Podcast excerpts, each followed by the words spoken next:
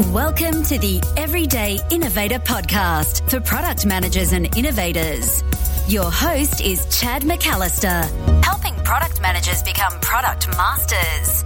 Listen and get ready to take your career to the next level, for the doctor is in. Hi, this is Chad, and this is where you make your move from product manager to product master learning practical knowledge that leads to more influence and confidence so you'll create those products that customers actually love. Now, the podcast is named The Everyday Innovator, and I call the people who listen everyday innovators. You've heard me say that before. And that has real meaning. Everyday innovators, well, we see the world a little bit differently. We actively look for problems and unmet needs, recognizing that those are opportunities for us to create more value for customers. And our mental wheels are constantly spinning, thinking about how we can make existing products better and creating new products that really wow customers. In short, where we find our most energy and satisfaction, what revs us up, is creating products that customers love.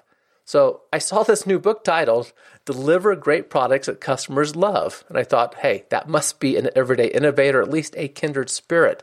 So I asked him to join us and talk with us. The author of this book is Valerio Zanini. He has created products and led product teams for Fortune 500 companies, including Cisco and Capital One, advised several small and medium businesses, and founded a product innovation coaching practice that he calls 5D Vision. He also has this awesome Italian accent, which you'll hear in a moment. I had the pleasure of meeting him in person as I was invited to Product Tank DC, and we were able to do the interview there. He also has a gift for the first 30 listeners that take action, and you have to take action. He'll give you his new book for free if you go to his website, 5dvision.com. Click on the newsletter button at the bottom of the page and enter your info, including a message that says you're also an everyday innovator and would like his book. And of course, there's a written summary of our discussion that's at theeverydayinnovator.com slash 200. That's right. This marks the 200th episode of this podcast. If you recently started listening, check out all the episodes. You'll find lots of value there. That's at theeverydayinnovator.com. Show notes for all the episodes and the audio. Now, I really hope you enjoy this discussion about creating products that customers love. Valerio, thank you for joining the Everyday Innovator podcast. Thank you for having me. We are here to talk about a book that has recently been published, and that is called Deliver Great Products That Customers Love. And you're the author of that. I appreciate you putting that together for us. Tell us why you wrote that, who you wrote it for. Yeah, sure. So, of course, given the title, this is a, a book on uh, product management. Mm-hmm. And of course, is for product managers. But really, when, uh, when I say, when I talk about who is the for, I think about uh, innovators, leaders, and entrepreneurs. Hmm. And why is that? Because uh, great product managers need to be innovators Mm-hmm. They need to be leaders and they need to be entrepreneurs. And uh, people that are innovators, leaders, and entrepreneurs, even if they don't have a formal product manager role, they still are responsible for creating a product, uh, creating a great customer experience. So I think they can really benefit from uh, this book. I expect so. And one of the things I love asking product managers, and tonight we're talking because I have the great pleasure of uh, speaking tonight Product Tank uh, DC. Appreciate you coming to that and sharing the information about the book too. Sure. But a question I love asking product managers is why did they get into product management, right? What, what interested them? And those three aspects that you just shared often come up. They wanted to have more influence, this issue of leadership in the organization. They had some kind of entrepreneur itch that they were wanting to scratch, right, and, and do something. And fundamentally, somehow we're just wired as innovators. We want to do something new and create value for customers. So that seems to be a common theme through your book there too. Yeah, in fact, I, if I can talk about myself, yeah. I like to build things mm-hmm. ever since I was a little kid and still today, whether that's a digital product for work or whether that's uh, I'm renovating a house or mm-hmm. fixing a house, woodworking for hobbies or trying to come up with a next idea or something to build. It just I think uh, there is uh, something wired in, in us yeah. that makes us uh, want to build and create the next uh, thing. Yeah. My background is uh, engineering and software development. One of the best experiences I had outside of that was my wife and I, we built our house. and you know, we, we, we did much of the work ourselves, which was great fun. And part of that was arriving at six o'clock at night, you know, after the day work, and then working till midnight, and then going to work the next morning and repeating that process. But it was just such a great experience to see something different than normal for me, right? To see something physical come up out of the ground, you know, uh, each day as we worked on it. So. And do it together. So Yeah. you're still married, so I guess they work Exactly. out very well. yeah, I, I understand it breaks apart some marriages, but ours, ours it was good. You you have a chapter in this book. I think it's the first chapter that talks about how to build great products, which is a good place to start. So there's lots of things involved in that. Just talk about what that means, because as everyday innovators, that's fundamentally what we are about: is building great products, building products that customers love. What does that mean to you? There are, I think, two answers to this question. The first one is what is a great product? Mm-hmm. And if you look around, there are a lot of great products. There are some common elements into that. And I think it boils down to a great customer experience, really solving the customer need in a way the customers care about solving. And the second answer to that question is uh, how do you build a great product? And so in the book, I talk about uh, the three pillars of great products Okay. to me, these are uh, uh, customer focus, first of all. The second is a culture of agility. And the third one is uh, a, an empowered team. The idea is that uh, you need to have uh, all three in place to really drive innovation and create products that customers love. Great. So I, I want to, you know, knock off each one of those topics and dive into more detail. And in the book, there's examples along the way of some of this. So any examples you have to add to this, you know, I love the story uh, that come up in people's products experiences. When it comes to customer focus, so if we're going to build great products, we need to have a customer focus. This extends beyond the product manager to the product team. How do we go about developing that customer focus? What, what is that? How do you visualize that happening? In the book, I share several techniques. We could be here for hours, I guess, talking about sure. every single technique, right? but in the end, I uh, think we uh, want to make sure people buy the book too. So give, give us a, give us like one or two. don't give everything away. know. Right, right. I think in, in general, it, it comes down to probably three things. I- I'm talking about customer focus. One is uh, understanding who your customers really are. Hmm. And I'm an advisor in a local incubator, a hmm. startup incubator here in Washington, D.C. And at times, a company, a, a young startup comes to us and say, I have this great product, it's all done, come, here is to see. Right, Now I need uh, help marketing it. right. Okay, great. And the first question is, okay, who are your customers? And the answer is, I don't know. I need to figure out. And to me, it's surprising that you can get through the whole product development process, get to a product, uh, and you still don't know who your customers Right. are. So I think that should be actually the first step, figuring out who they are. That kind of makes my stomach turn a little bit, right? Because you and I, and hopefully many of the listeners, have heard that story too much. And since, as an advisor, right, you get these phone calls just like I do. Someone saying, "Hey, I built this great product. What should I do with it now?" How do you know anyone wants it, right? We have to do that validation work first. And unfortunately, products often end up in this, you know, fire, ready, aim sort of thing, right? Where the first thing we do is, is put the product together. So, uh, having a clear customer, good advice. Okay, so one piece. which leads to the second uh, part of customer focus, which is uh, really understanding what the customer need, what kind of problem we are trying to solve. Then, when we come up with a solution, do we know if the customers really care about solving that problem or solving the problem in that way? So, is the solution the right solution? Right. And so, to me, customer focus encompasses all these three elements. Mm-hmm. Yeah. So we're solving an important problem in a way that they value, that they're wanting to actually adopt and use our solution. Otherwise, why make a product Yeah. right? they, they're not going to buy it? They're not going to use it. Yeah. Right? Yeah, and one of my experiences was confusing at the time because the CEO of the company thought he had found a very important problem because our biggest customers were telling us it was. And then, so of course, we invested resources into following this. And when it came down to it, uh, the customers agreed that yes, this was an important problem, but we're not going to pay anything to change it. We, we, we- we're living with the, you know, we've already built some things to work around it. And so we're going to live with that that was a little bit disappointing at the end. but a good thing to figure out before we actually build a product. Exactly. So if uh, you need to discover that what you are building is not the right thing, better do that early That's than later. absolutely right.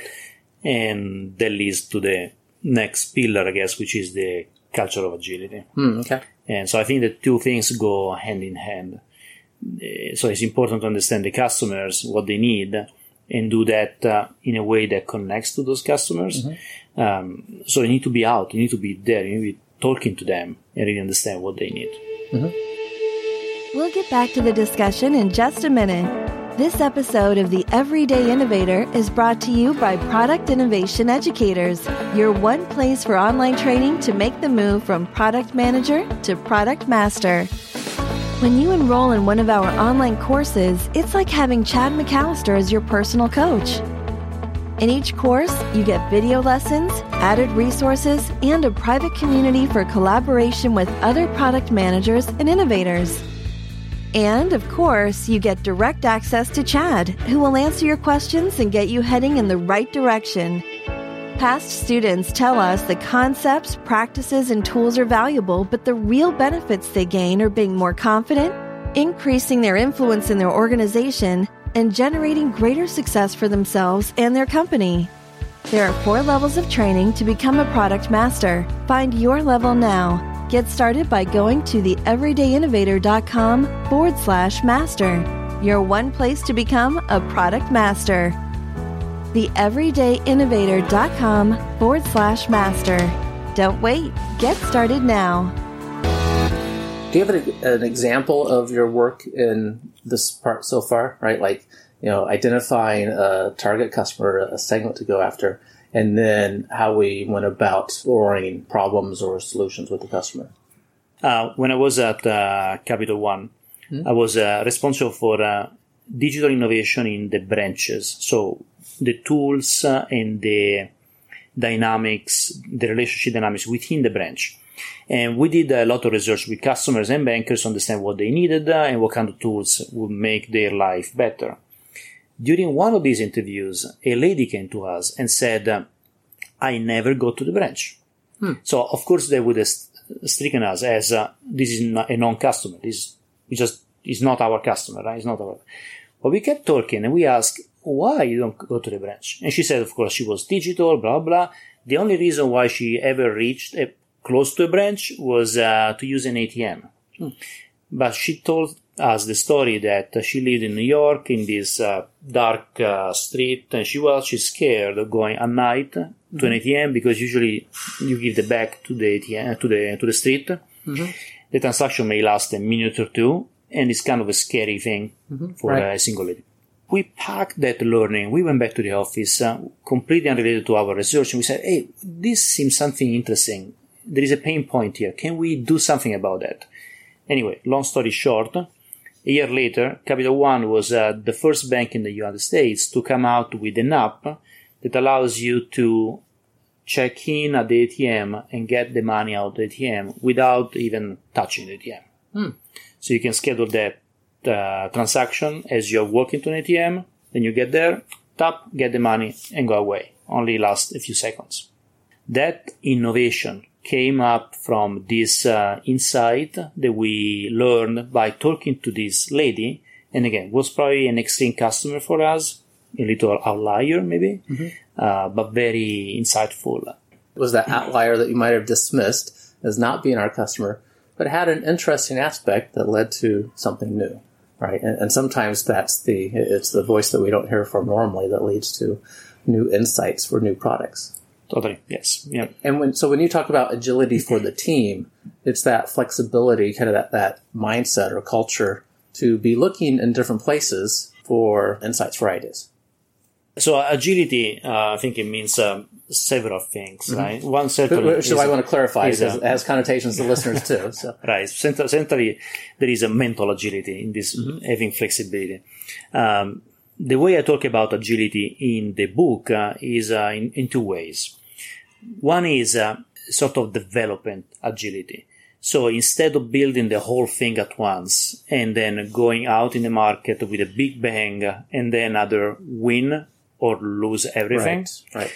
build it in smaller increments, uh, iterations, uh, validate with customers, get feedback along the way. So if you're doing something wrong or if you need uh, to pivot, you can do that at any time early on, and your cost or uh, cost of change is going to be relatively little mm-hmm. compared to the big bang at the end. So the sort of uh, agility very important.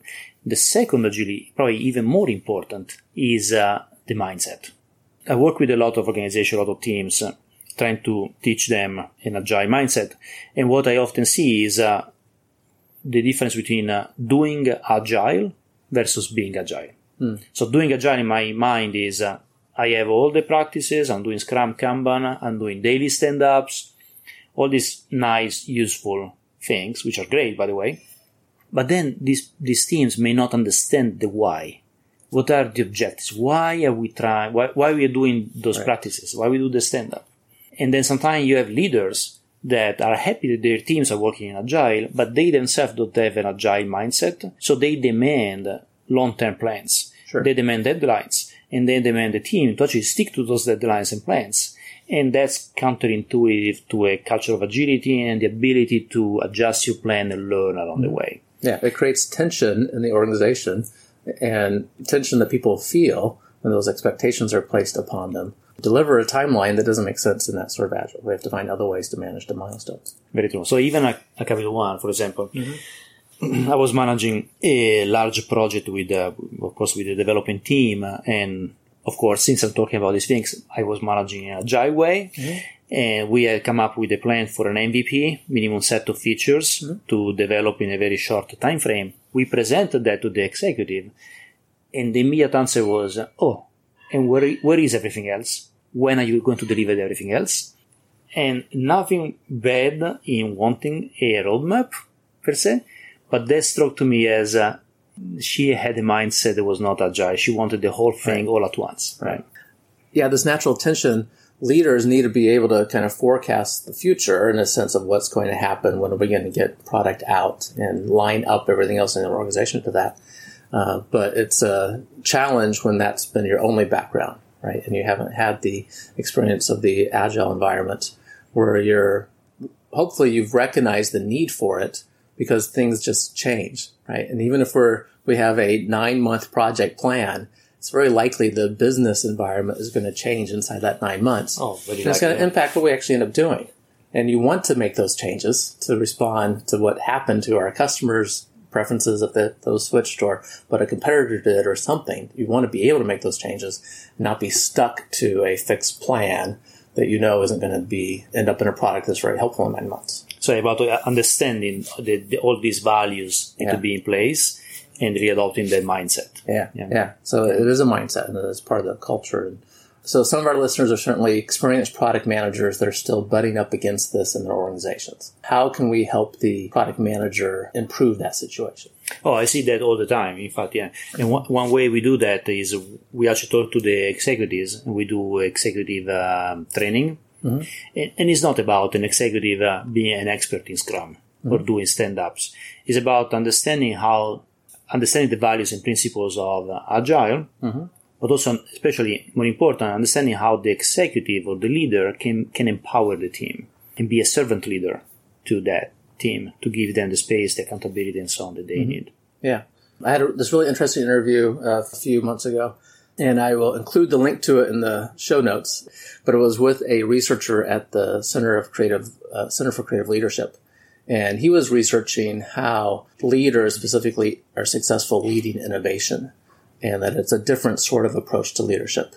And much of it is empowering the people doing the work and not inhibiting their ability to be creative and to be innovative. Yeah, and the big risk is uh, the, what I call the superhero culture, mm-hmm. where the leader becomes a superhero. He knows, uh, he or she knows everything and uh, is the center of all the questions and answers, is uh, a distiller of knowledge and context to the team, right. but also becomes the bottleneck. Right. And yes, you can have, you can be a genius maybe once in your lifetime and a very good idea and make it happen. Mm-hmm. How many other times can you be a genius? Really to be successful in driving innovation, you need to empower the team so that everybody can collaborate and, and generate more ideas. Mm-hmm. And and unfortunately, those leaders and managers tend to be more vocal towards the end of the project. And we, we need their input early on so we can incorporate it and not be derailed at the end of the project and going in a really a different direction. Yeah, yeah, yeah. So managing that is important for us. I have a story on uh, on that, which is uh, again a Capital One, two business units. I was in one, and then it was another business unit at the same time. Decided to basically get rid of an old system that was like 20 years old and no longer able to be customized or support the customer needs, and implement a new technology, build a, new system from scratch.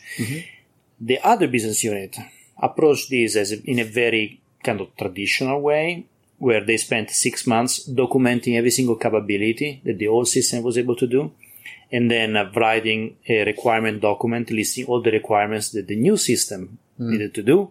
Once all of that was in place, the executive signed off, and then the budget was approved. They hired a big team, and then they started using agile practices, Scrum in particular, to do work in two week increments. Hmm. And even if they do, were doing two week increments, the goal was to get everything done in a year.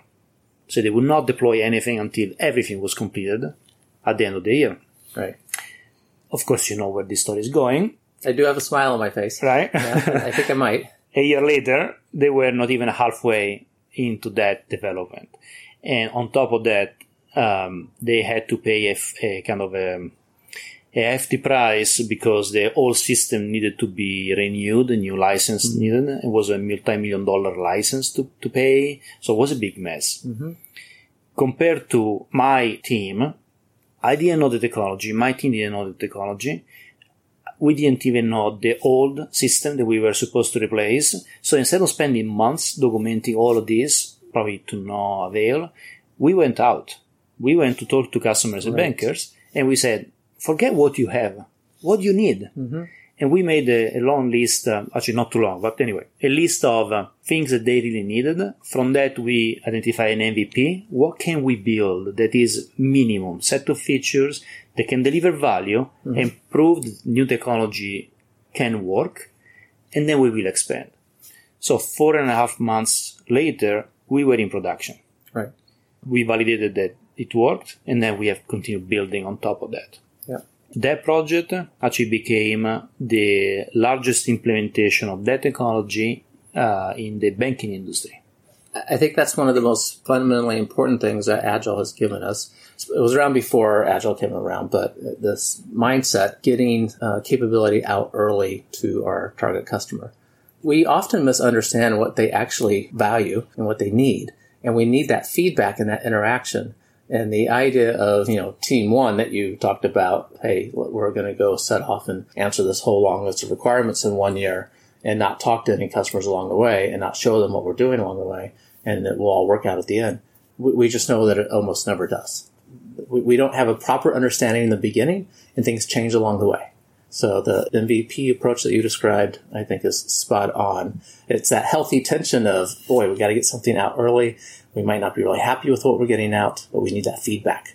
and learn yeah along Yeah. the way yeah. Yeah. Yeah. yeah and this is true for large organizations or startups mm-hmm. because in the end if you're spending months or years building something somebody faster leaner nimbler is finding a solution faster than you hitting your market by the time Right. you're done you are too late Or they may understand the customer better, right? Or the customer changes. And you know, these are all really important things. okay, so we talked about the customer focus, the aspect of agility, which in part is mindset and culture of the team. Mm-hmm. And we talked around empowerment a little bit. Well, let, let's talk about empowering the team a little bit more. Yeah, actually, something that I really care about. And I'll give you an example. I have, a, at the time, I had a product manager that was relatively new in, in the role and uh, was responsible for actually the, the project that we just spoke about. Kept coming to me with uh, a lot of questions. What do you think of this? Or the team had this suggestion. What do you think of this suggestion? Should I do that? Should I do not do that? Uh, can I go out to the branches and interview the customer? All these kind of things. Right? At some point I say, don't worry about all this. You are empowered to make decisions on this product. All I ask is that I am informed of those decisions. As soon as I, I said that, I saw the light go off in his eyes and he felt empowered, accountable, committed to the product, mm-hmm. and he just took off. The product took off. The team started by inference, I guess, started feeling more empowered as well, and the whole thing just became bigger, faster, uh, richer of ideas and so on. You gave him ownership over the decision making and to just try to go out and do the right thing. And all of us want that, right? It, it is personally empowering to know that we have some control over our work and we're not just, you know, in a sense, robots responding to a set of instructions. Creates more enjoyment in our work, way more passion for waking up in the morning and going and doing what we're doing. And the counter effect of that, if uh, I guess in uh, if you don't have empowerment, is that of course your manager, your leader, somebody higher in the organization is basically calling all the shots, a command and control kind of situation. Right. And then when this person is not there or is not readily available, everything stops because nobody is able to take a decision. And so even the military, the U.S. military, for example, is uh, where traditionally is a command and control structure, is developing a culture of uh, empowerment, culture of innovation to give the, the units in the field uh, the ability to quickly adapt Yeah, to the changing situations. And I wonder if we could hear another product story that also has some good lessons that ties into these concepts we just talked about. Yeah, yeah. so this is not something I developed, but something I experienced. So a, a couple of years ago, I read in a newspaper that a big bank, Citibank, had uh, just opened up their uh, new innovation branch, flagship branch in New York. And one of the things that they were um, showing off, I guess, in, in the branch was um, tablets, iPads in particular. And so I was very curious. I went to New York uh, and I went to the branch to, to look around what they were doing with these iPads. I looked everywhere. I could not see a tablet. So at some point I, I sat down with a banker and we started chatting. Then I asked the question, Hey, I read in the newspaper you have the iPads. I couldn't see them. Where are they? Mm-hmm. And the banker said, Yes, that's true. The problem is these iPads are expensive and we are afraid of losing them. So we keep them in the safe. Where they're very useful. Were very useful. exactly. So the story goes on. A year later, I go back to New York for other reasons, and I say, "Oh, you know, let me go and check uh, that branch uh, if they still have this, the iPads in the safe." Right. So I go, and again, no iPads around, and so I sit down with another banker, and they ask the same question: "Hey, last year I was here, newspaper article, iPads, where are they?" His answer was, "You're right." And yes, we kept them in the safe because we were afraid of losing them. We finally thought it was silly, so we put them out and they stole them. Oh no. that was a problem. And uh, the, the problem in my mind was uh, the lack of empowerment that this team had received. Uh, at, at least that's how I read it. Because they were penalized if the iPads got stolen. So they were not empowered to actually test this new technology or find solutions to avoid they, they get stolen, but also uh, at the same time get value out of those. Right? So they basically spent a year or two with these iPads doing nothing with them because they were in the safe, and then they finally got stolen. I guess they didn't learn anything from that experience, and that's that's a loss. Sure. I wonder if the leadership team behind it learned anything. I I would put this in the category of, of innovation theater. Right? it's, it's the company talking about something they're doing to promote innovation, but not actually delivering anything that makes a difference. I love innovation quotes. And when I uh, talk to guests, I always ask for one and why they chose that one. Do you have a quote for us? I do. I actually jotted it down because it's long, Well, let us have it. but uh, I like it. It, uh, it comes from uh, Uber. Okay. and um, it talks about their product managers. So the quote is this uh, Uber demands passion for the customer, great technical depth, principled thinking, well honed product judgment, a stubborn refusal to settle, bold innovation, a high design bar, and the mentality of starting with the customer first. So I told you it was long, it's long. There, there's a few elements in there for the exceptional product manager. But yeah, what I like, I, like it a lot actually because uh, it seems like overwhelming. Like a product manager needs to do all of this that's that's a lot, and it's true. As product manager, we are asked to do a lot of Right. this. What I like of this quote also is that uh, it starts with passion for the customer, Right. and it ends mentality of starting with the customer first. Yeah. So it kind of closes the circle around the customer experience, which is one of the pillars Absolutely. of great products. Yep. Th- those are good bookends to uh, a product manager's responsibilities, right? If we start and end with a focus on the customer, we probably can't go wrong. And when the, we look at the surveys you share on where product managers are spending their time and where they want to spend their time, they almost always say they don't have enough time with the customer. So at least I'm glad that we we recognize that need, that we need more time with customers so we can focus on the problem. Okay, and again, the title of your book is Deliver Great Products That Customers Love. Tell us how we can find that, and also tell us a little bit about your company and if people want to reach out to you, how we can make that happen. Sure, thank you. The the book was uh, recently published, so of course it's available on uh, on Amazon, and uh, more information is also available on uh, my website uh, called uh, 5dvision.com. 5dvision.com. Okay. com. Happy actually to offer this uh, for for the first uh, 30 people that would like to sign up for uh, the newsletter to get updates on what we do and the book. I will uh, offer a free copy of the book Wonderful. So the first three that, that ask, the 30, the first 30 people. first 30. Yep. That's even better. Okay. So the first 30 people that ask can get the book for free. And what's the URL to go to? So the, just go to the website, so 5dvision.com mm-hmm. and sign up for the newsletter. Again, that's 5dvision.com. Sign up for the newsletter there, and first 30 will get the new book. Wonderful. Thanks for making that opportunity available for us. I'm looking forward to reading the book myself. I haven't yet. And I appreciate you sharing the insights that you've learned through your experience and for writing the book for us. Thank you, Chad, for having me. Thanks again for listening to The Everyday Innovator, where you make your move from product manager to product master, gaining the influence and confidence you need to create products that customers love. Find the written notes of the discussion with Valerio at theeverydayinnovator.com slash 200. Keep innovating. Thank you for listening to The Everyday Innovator, which teaches product managers to become product masters. For more resources, please visit our blog at theeverydayinnovator.com.